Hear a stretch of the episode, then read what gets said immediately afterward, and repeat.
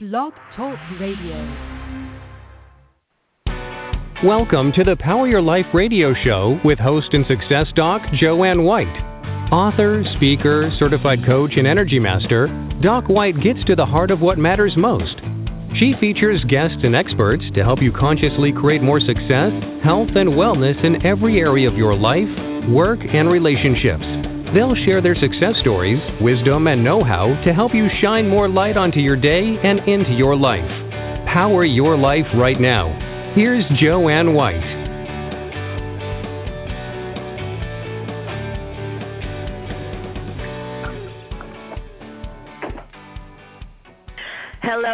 Everyone, and thanks for joining us today. And I'm Joanne White, and it's a pleasure to be here.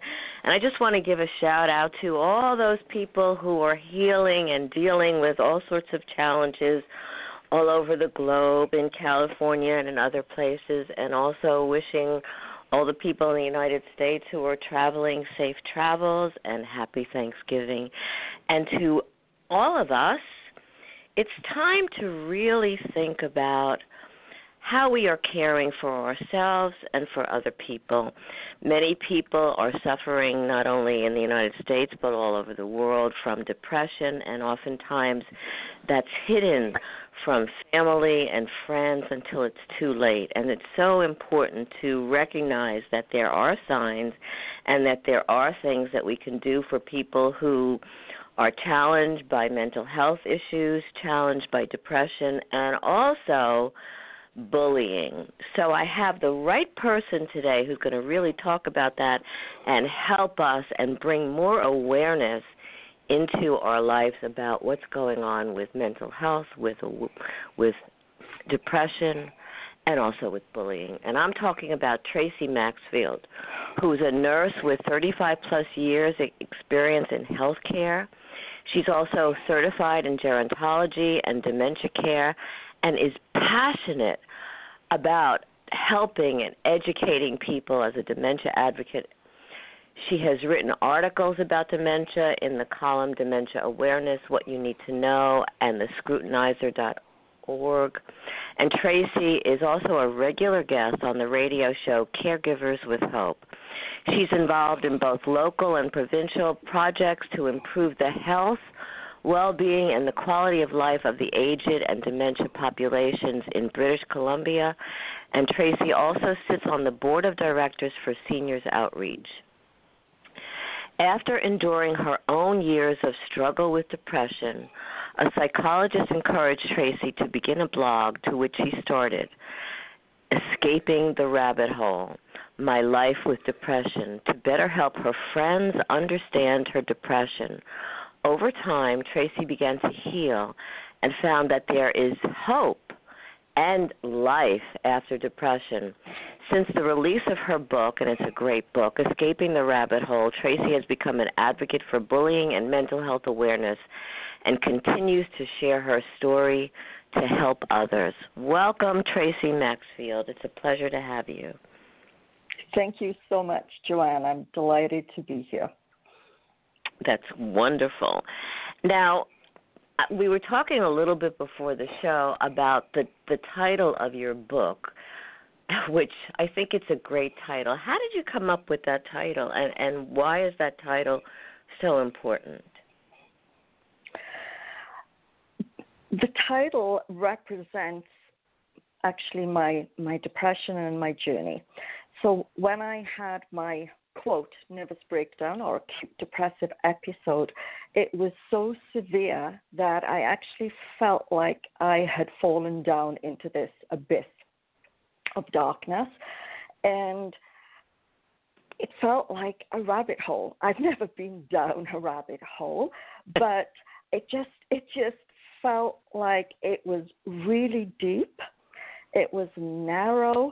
It felt earthy and cold and suffocating and unfriendly and just the, the feeling of dread and fatigue and hopelessness and sadness that I was feeling just I didn't feel like like lots of people will say they felt they they had fallen down a well when they had depression. I didn't. I felt that connection to hitting the bottom. And to me, it was a rabbit hole. It was almost like I could feel the roots of trees and the earth. And I knew that there was a way out because I could see a little, little, little chink of light, which to me represented daylight and sunshine. But I couldn't figure out how to get there because it was just so dark and there was no way. It was just like little bits of stones and root fragments. And felt like a rabbit hole. That was the only way I could describe it to people. But when I did, they identified with that feeling of isolation and separation and just darkness and despair. And then when I did, when I wrote my blog, I thought, well, my plan is I need to get out of the rabbit hole, and so it was really escaping. I felt I had to escape the rabbit hole in order to live, and hence the book and the title were born. And you know, you did. You did escape the rabbit hole, and I think the way you described it, it's it's very important because it does give us that feeling of darkness, of confinement, of constraint, of of you know just and the sense of falling and not being able to get up. But but the mm-hmm. wonderful aspect was that what you just just described is that you saw little bits of light so that even though in the midst of the darkness there were there were glimpses of light. Not everybody who goes through depression and mental health experience that. So so I think you were lucky. I have a question too because when you were going through this and you where were where were the people around you? Did they understand? Did they know what was going on? How did how did you convey or could you convey anything about what was going on at that time to to them? Well, unfortunately, when all this happened, um, I was living on my own. Um, I was recently divorced. I had actually just lost both of my dogs. Mm. And my friends who are in the in the healthcare business, they were aware that something had happened and they could understand what depression was. But I think until you've actually been living with someone or caring for someone who's gone through depression, or you've lived it yourself, you've walked the walk, um, you still don't understand because I was in those first two weeks. Um, no one saw me aside from my doctor. Um, and it was literally a case of me having to drag myself out of bed and shower and get to the doctor because there was no one to take me. And so my depression journey was a little different in that because there was no one, I had no choice. My choice came down to three things I could stay in bed and ultimately continue to worsen and surrender and, and die, for want of a better mm. word, just surrender, surrender to suicide. Or I could fight and try and make sense of what was going on and get help. And so that's what I did. It was a case of everything was forcing. I mean, it was telling yourself, just just do it, just get up and do tasks and it was very, very difficult because a task that I would have done a week before the breakdown would take me mere minutes. Now it was taking me up to 35 minutes, and I think that's what overwhelmed and scared me. It was very much something I'd never dealt with before, and because I was trying to make sense out of it, um, I can understand how in those early stages my friends couldn't understand what was happening. Like, you know, one week before you seemed like you were Tracey, and the following week she was gone. And that's that's the only way to describe it. Um, and, you know, and and, and I I totally understand, and I think it's so important that people get it. I've worked with people who have clinical depression. One woman described that it felt like she had sandbags literally pressing down on her chest that she could not move. She felt immobilized. Uh-huh. So the fact uh-huh. that you were a- a- able to get out of bed was amazing. And I had someone else, a husband of a, of another woman who was depressed, who said, you know, she and he was angry because again, a lot of people, even people that are living with you, don't get it. He said she can't even empty the trash can. I mean, seriously, uh-huh. the trash can. He was he was upset when somebody's going through what you're describing. There's no energy, there's no momentum, there's no will. There's just like you said, being in this darkness and not knowing how to get out or what to do or or whatever. And it it you know it's so important that you're here to share what's going on with you so that that you could help other people. So how did you get beyond it? Was it the writing? Was it i mean how did you get past that dark hole and out of the rabbit hole to do all the wonderful things that you're doing now to create more awareness and more sensitivity to people going through this well, I think the first thing is, I mean, I saw my my doctor, and she started me on a different antidepressant, which it did literally at that time save my life because it enabled me after two weeks to at least get a little bit of clarity um, and strength that I could start doing something. And I think I was fortunate maybe that because I am a nurse so much, sometimes that's not so good. Um, but I knew I knew enough that I had to keep going. And as I said, because there was no one that could come down and kind of give me chicken noodle soup and bring me my medication and, you know, make me a cup of tea, I had no choice. I, I had to do it. I had to get out of bed to go to the bathroom. And it's interesting when you relay the story of the woman who felt that she was weighed down with sandbags. I likened my experience to someone had encased me in cement. And wow. I felt like I felt like um during the night someone had come and put cement shoulder pads on me and cement boots. And for the first few days I was literally crawling around my home.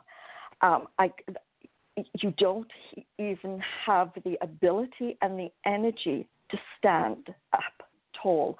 You you don't, and it's so scary and overwhelming because people are only now starting to understand the the physical and health side effects of what happens when you do have a depression. It's not just emotional and in the mental component, cognitively, it'll affect your memory and your thinking and planning skills, but physically, it affects your body tremendously. And so I, I decided to try and follow a routine. And literally, those first few months, it was minute by minute. It, it absolutely was. It was minute by minute, and it was me telling myself, get up, you have to take your medications. Now you're up, have breakfast. And again, it was I wasn't hungry, but I forced myself to do it because I knew deep down I didn't want to die. And because I'd had my first encounter with very close suicide only two days after falling down the rabbit hole, I realized how fragile, if that that is uh, perhaps the most appropriate term to use, how vulnerable I was that suicide was suddenly going to be my best friend, um, for want of a better word. And this depression was very different. And I had, if I wanted to get to that chink of light, and it was literally a chink of light, um, I better start doing something. And it was extremely hard uh, in the book. I, I say it's, it's not easy you you will you need to want to do it to move and get rid of the depression. And lots of people say well of course they do. Not all people it's not that they want to stay in the depression. It's not all people feel that there is hope to move forward, and so they just keep fading and fading away tragically. And I think that was one of the reasons why I wrote the book was to let people know, oh my goodness, I've been through it. You're going through the same. Your neighbor is. Somebody down the road is. We're all in this together. You can you can get through it. Do not give up hope. And so my escape was it was minute by minute, which went hour to hour, which went to day to day as time passed. Seeing my doctor regularly, medications, psychologist, having hourly sessions every two weeks, and it was making a list, a, routine, and in it, in my self care plan, I have writing the list. It was literally everything from wake up at 8 a.m., go to the washroom, take your medication, make breakfast, have lunch. It was, and it enabled me to kind of continue to propel myself forward, but also when I actually did a task, and it took a long mm. time. the fact that you could tick that task off almost give you a sense of control that you were slowly starting to take back your life. And it was you know it's small sorry, small tasks. No, a small task. When you're describing it, I'm actually I'm actually seeing it because a small task, which is which is why a lot of people, even the loved ones that are watching and and and experiencing you or a person that's going through that don't understand because, like you said, two days ago you were fine or whatever, and so mm-hmm. suddenly here's this person that that that someone's been living with who who is very different, seemingly, who has no momentum, who has that mo- immobilization, and is suffering and can't really communicate. When you're in a rabbit hole, when you're in that darkness, you can't even communicate. And like you said, you had to do, you know, make yourself a list and do small tasks and even those tasks seem monumental when you're going through what you went through. And it's so important that people get it. And not only people that are living with loved ones who are suffering through mental illness and or depression but also other people because we're going to talk about bullying in a second too because oftentimes seeing someone in their weakest or most vulnerable moments, it, it someone like a bully can actually it be more power see well here's an here's an instance where i could be more powerful and take advantage. Were you bullied when you were going through depression and or or i mean is that part of something that you endured? Uh so I had always lived with a chronic type of depression. Um, I had experienced three previous episodes of depression in the past, nothing like the, the episode that I experienced, which led to the book. And at that time, they had um, diagnosed me with um, high probability of a genetic depression because of family history. And so after my um, episode, which actually only lasted about six months, really, and again, um, I, was only off work for a month and had continued to work because I, I didn't get the the effects, um, the severe effects that I was experiencing um, in 2015. And so they decided to keep me on a maintenance dose of antidepressant. And it was I mean, even with chronic depression, you can have good days, bad days, but nothing like, okay, I'm going to end it. I had never been suicidal. And so it was, I think, a combination of factors. Um, after all the years of the like extreme workplace stress, and then the bullying and the intimidation and the threats and the harassment and everything that was taking place over a number of years, despite reaching out no one was paying attention.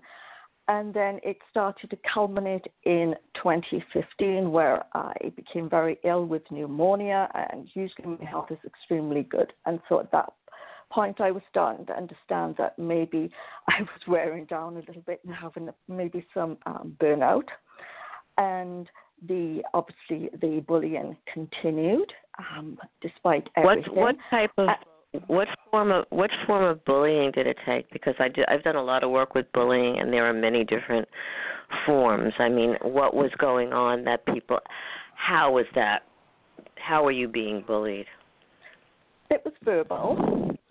It was. So they were um, making fun of you or taunting no, you or. No, no, it was. Um, it was intimidating comments. It was harassing comments. It was suggestive threats of me losing my job. That um, everyone hated me. Um, it, it was. Um, it eventually became almost quite personal driven, and um, it was. Were the, these um, workers or people in school, or who were these people that were were the bullies? It was. It I'm was, not asking for names. I'm just trying to get a sense no, no, of where no, that. No, it, it was. It was a superior in the workplace.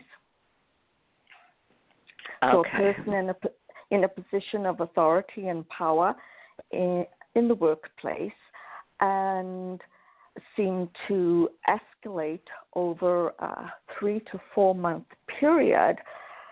And I think because of the fatigue and the work and the, the burnout and everything, I was starting to wear down. And at that point, I think but that is where bullies sense the vulnerability. It was like they, they kind of figure out where your Achilles heel is and they seem to then target that and target you and it just it continued and continued until it culminated in the final meeting where it was so I mean, I can only describe words such as horrible. It was mean, it was malicious, it was personal, it was nasty threats. It it was just so horrible um, after one and a half hours of that, um, that was it. I I I didn't respond. I didn't cry. I I could feel myself. It was like I felt my life, my soul being sucked out, just draining away from me. And I almost went on to an automatic pilot. And I remember finishing my tasks and getting home. And and even when I got home, I was still numb. I couldn't believe what had happened and I was so exhausted I cried myself to sleep. And then when I woke up in the morning, I couldn't move. I, I couldn't get out of bed. And I mm. thought, oh my goodness, did, did I have a stroke or something? What's wrong with me? And when I finally sat up on the edge of the bed, that was the cement shoulder pads and cement boots. And I tried to get out of bed and I couldn't. And so I curled back down for a couple of hours.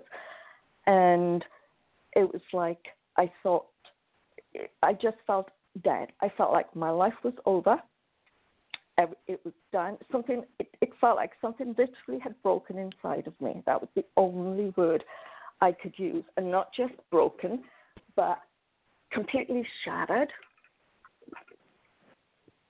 Like you know, it, it it's it's her it's so disturbing to to to to hear the pain that people go through, the pain that you experience. And we often, in terms of bullying, we often look at bullying that's taking place online or bullying that's taking place in school.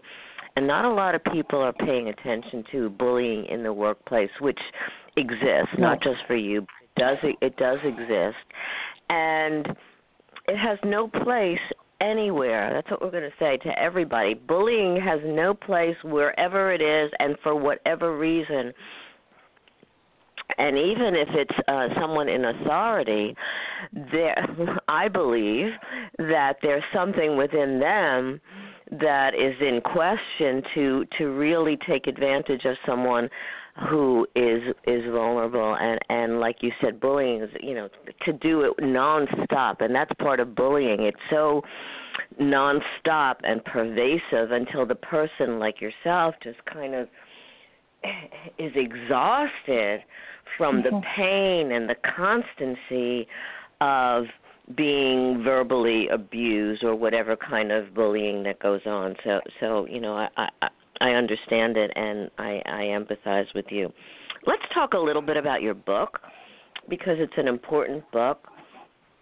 And when you were writing it, what was the feeling when you were writing it? Because I could see you maybe writing and just and just going through the challenges of it. And was it was it a, a an experience of healing to write the book? Tell us some more about about the experience and also what's in the book for for our listeners.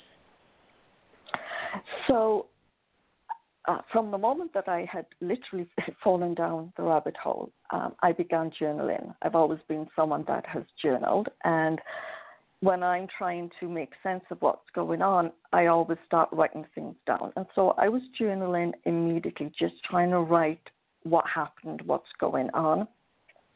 When I started the blog upon the um, advice of my psychologist, uh, was a little scary because I I thought, okay, so you know, what will my friends think when I start talking on a more personal level about what's happened to me and what I'm going through? And it took me up to a week to actually finally start typing the words and not deleting them.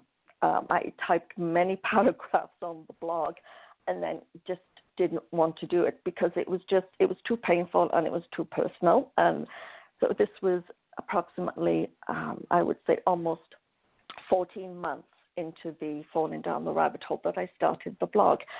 And then I decided okay let's just post a paragraph and put it up and let's see how people respond. And as I started typing um, it started to feel it was a combination of fear, but also it felt cathartic because I was able to actually start sharing what happened and how I felt. And after the first blog was posted, I got so many positive responses. And I thought, okay, then let's continue. And as I continued, I realized that in order for people to truly understand what I was going through, but also to, for them to understand what depression is, I thought, okay, you really have to bare your soul, your heart and soul. And so that's what I did.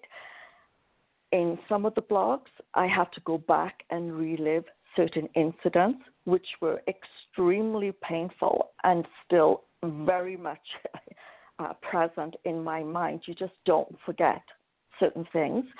And then other blogs were actually as it was happening, the incident where um, I had met someone in the grocery store and I came home and my, my brain was buzzing so badly and I couldn't function. I finally had to just fold um, kitchen towels. And then I sat down and I thought, post it. Every single adjective that is coming through your mind right now as you're going through this and I did. And people think it's a case of you just, you know, type it out within 20 minutes and you post. No, it actually takes hours and hours because that's it's still you're going through that physical effect and also emotionally and cognitively you can only think of one thing at a time you cannot think of two things they're too overwhelming and me I have amazing memory, and I could itemize a list in my brain of 15 things, and I wouldn't forget a thing. And now I two things, and I was like, no, that's too much. It's too overwhelming. Just give me one. And then once I do that, then then if I've got the energy, I'll go on to two. But it definitely was. It started to become very, very cathartic, and I that I think started to help my escape because I felt that I was now in real time sharing my journey with people who were beginning to understand, who knew me and were beginning to understand. And that kind of gave me more strength and a little bit more resilience. And so the book just started to unfold. And in in the blog, um, I mean, I make I bargain with death by suicide, DBS. Of okay, I'll give it three more months. I'll give it six more months. I'll give it one more year. And so that is how the blog unfolded. And the blog concludes after the, the one year deal about suicide. Um, and then the other components of the book that I decided to use were actual journal entries that word for word what I wrote on that day. And you know, it's so important that that people read the book like that because it's it's important to have an understanding of what you went through and even like you said when you were in were in a store and then you had to come back and you were going through all the emotionality of what what that event brought up in in you and for you and it it it is a very difficult journey. Um and it's you know it's not necessarily always just about depression or mental illness. I had a client no. who had to make a video for her family about her child who was autistic because they didn't get it and and they just didn't get it until mm-hmm like like she did and like you did bearing the your soul and being able to describe so that somebody could say oh my goodness i never knew. I never even imagined. I mm-hmm. so it's real it's it's really very important. What can we do? What to actually support and help other people and empower them who are going through mental illness and or depression so that they can live better lives and feel better about themselves. What do you recommend, Tracey? Well, the first thing, I mean, for the person that's actually living the experience, is the words I offer are it will get better. it, it will. It won't get better tomorrow, and it won't get better in a week, but they have to believe that it will get better and it will. If they want to move forward, then they already have that first seed that's been planted in the brain to move forward, and that's huge. I think it's so important for family and friends, for society in general, that we stop judging a book by its cover. Just because a person looks fine, is dressed and well groomed, and is at the bank or pumping gas into the car or getting groceries, do not think for one moment that everything is fine and their life is just great. Because mental illness is an invisible illness. We, do, we don't walk around with a tag, we don't walk around with a tattoo on our forehead telling the world what we have. And like people that have broken their leg or they may be um, ha- having, you know, um, a bad cough, those are physical symptoms that people can see and they can identify with and commiserate with. But with invisible illness, people can't see it. But that doesn't mean that the person is functioning because we all know people with mental illness, especially people with depression, are great at smiling and saying, I'm fine. I'm okay. I don't want to be a bother when really they're dying inside and their brains are just screaming. And so I think another key word is patience. For loved ones and friends, you have to be patient with the person. And for the person living with mental illness, you have to be patient and be kind with yourself. You really have to. You will get better. It is going to take time. And so set yourself tiny goals, tiny, tiny goals. Like the husband who said she you know, his wife didn't even have enough energy to empty the garbage. Then give her a lighter task. Just say, okay. Oh, right. Um, right. Or empty know, it for her, and you know, yeah. I mean, like Rick, I think what's missing too is that sense of compassion. Like you said people don't always know just from looking at a person what they're going through. And and you may never know that but that doesn't mean you can't walk around feeling a sense of care and a sense of compassion because we are all connected and it's so important to really live that and believe it and offer support to to you know to people that that are in need. Tracey, we're running out people to find out more about how they could get a hold of you and your book and find out more about what you do because this is very important and the statistics with depression and suicide and mental illness not just in the United States but all over the world is mind-boggling because it's on the rise and it's also on the rise for children which is devastating. So, um, my book is available um, online at Amazon, Barnes and Noble, and you can also order it at your local bookstore.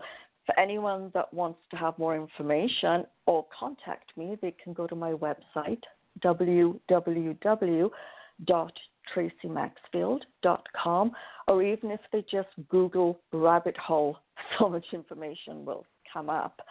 And on my website, it's actually more than just about me, the author, and the book. Um, there's lots of resources, my self help plan. There's also lots of articles in different sections about um, mental illness in children and teenagers. And there's articles about bullying and uh, specific articles about um, adult mental illness and survivors of suicide. And so it's really a great go to educational resource. Um, what am I doing right now? Um, so um, I actually sold my home and I donated most of my possessions to various charities. And I made a commitment to spend the next six months traveling around the United States for free. I'm all my money talking to whoever and wherever they want me to go about mental illness in children and teenagers and bullying. Um, this has become, um, I would say, my, my mission, my new life journey, as it were. Um, I actually was asked to speak shortly after my book was released at a school about um, writing and publishing a book. And the children, the teenagers, really wanted to know about my journey and how I survived depression. And at that point, they started to open up about what they were experiencing and what uh, friends were living through. And I suddenly realized that we have a serious problem in the world because we have epidemic proportions of children, especially teenagers, living with depression and anxiety and and are committing suicide and that broke my heart and so I decided that that is where I would channel my efforts and my energy and let's start educating and supporting our kids and empowering them um, to work their way through their mental illness to help one another and not to resort to suicide, that there is m- much more to life. And so I think it's just going back to core values of, of mutual respect and kindness and understanding and compassion for one another and for yourself.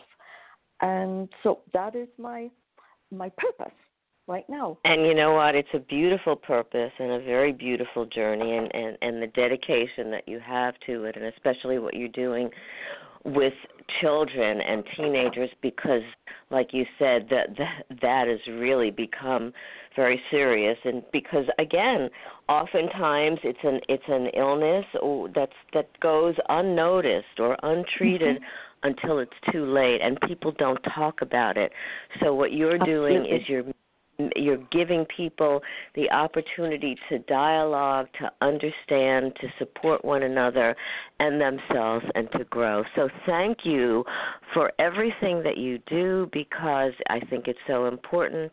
And I am very fortunate to have you on the show today and, and really respect all that you're doing to help others. So, thank you so much, Tracey. thank you for inviting me. It's been a pleasure. My pleasure. Have a blessed day. Thank you. Happy Thanksgiving. Thanks. Take care. So, think about what Tracey said about about her experience and and being in that rabbit hole and also being able to emerge from that. Oftentimes people cannot emerge without support and help from others including professionals. And what Tracey said is we need to have more sensitivity, more understanding, more compassion for other people. And also those people who are going through that so importantly to have that for yourselves as well.